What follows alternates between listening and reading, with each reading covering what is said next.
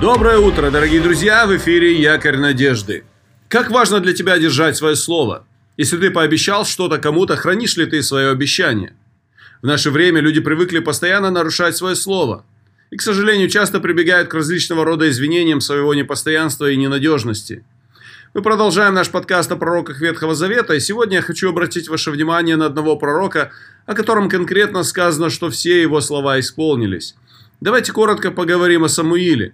Для начала прочитаем библейскую историю о его призвании. Первая книга Царств, третья глава с 8 стиха.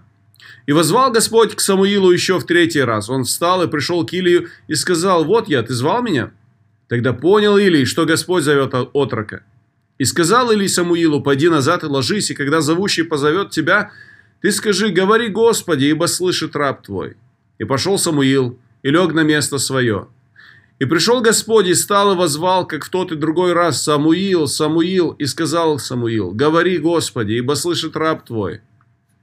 Не сказал Господь Самуилу, вот я сделаю дело в Израиле, о котором кто услышит, у того зазвенит в обоих ушах. В тот день я исполню над Илием все то, что я говорил о доме его, я начну и окончу. Я объявил ему, что я накажу дом его навеки за ту вину, что он знал, что сыновья его нечестивые не обуздывал их. И поэтому клянусь дому Илия, что вина дома Илия не загладится ни жертвами, ни приношениями хлебными вовек.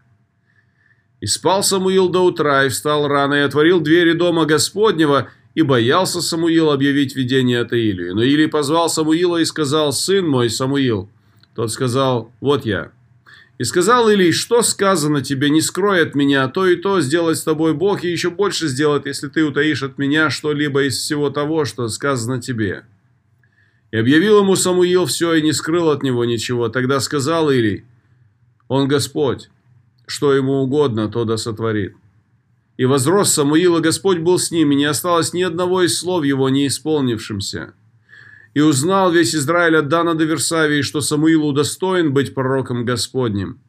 И продолжал Господь являться в Силоме после того, как открыл себя Самуилу и в Силоме через Слово Господне. Эта история начинается в третьей главе некоторым предисловием в первом стихе. В первом стихе написано так. «Отрок Самуил служил Господу при Илии. Слово Господа было редко в те дни, видения были нечасты». Так вот, на фоне редких слов Господа и нечастых видений Бог призвал Самуила на служение. Труд Самуила был весьма внушительным и обширным. Мы узнаем из последующей истории, что Самуил практически исполнял функции лидера, то есть судьи в Израиле, священника и пророка. В этом смысле Самуил стал прообразом Христа, ведь Иисус Христос исполнял и исполняет все эти служения. О Самуиле можно много говорить, но сегодня я хочу обратить внимание только на один стих из прочитанного повествования, который много говорит о пророке. 19 стих 3 главы.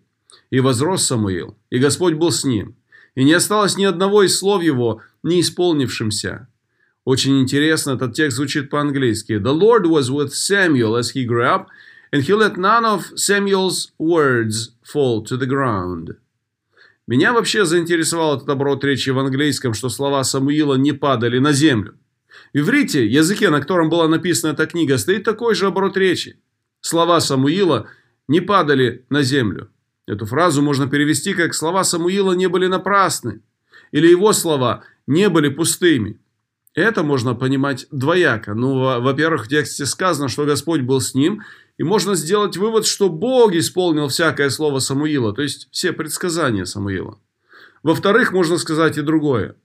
Самуил держал свое слово и не бросал слов на ветер. Возьми для себя урок из этого. Храни свое обещание, исполняй свои слова и держи свое слово. Благословений тебе в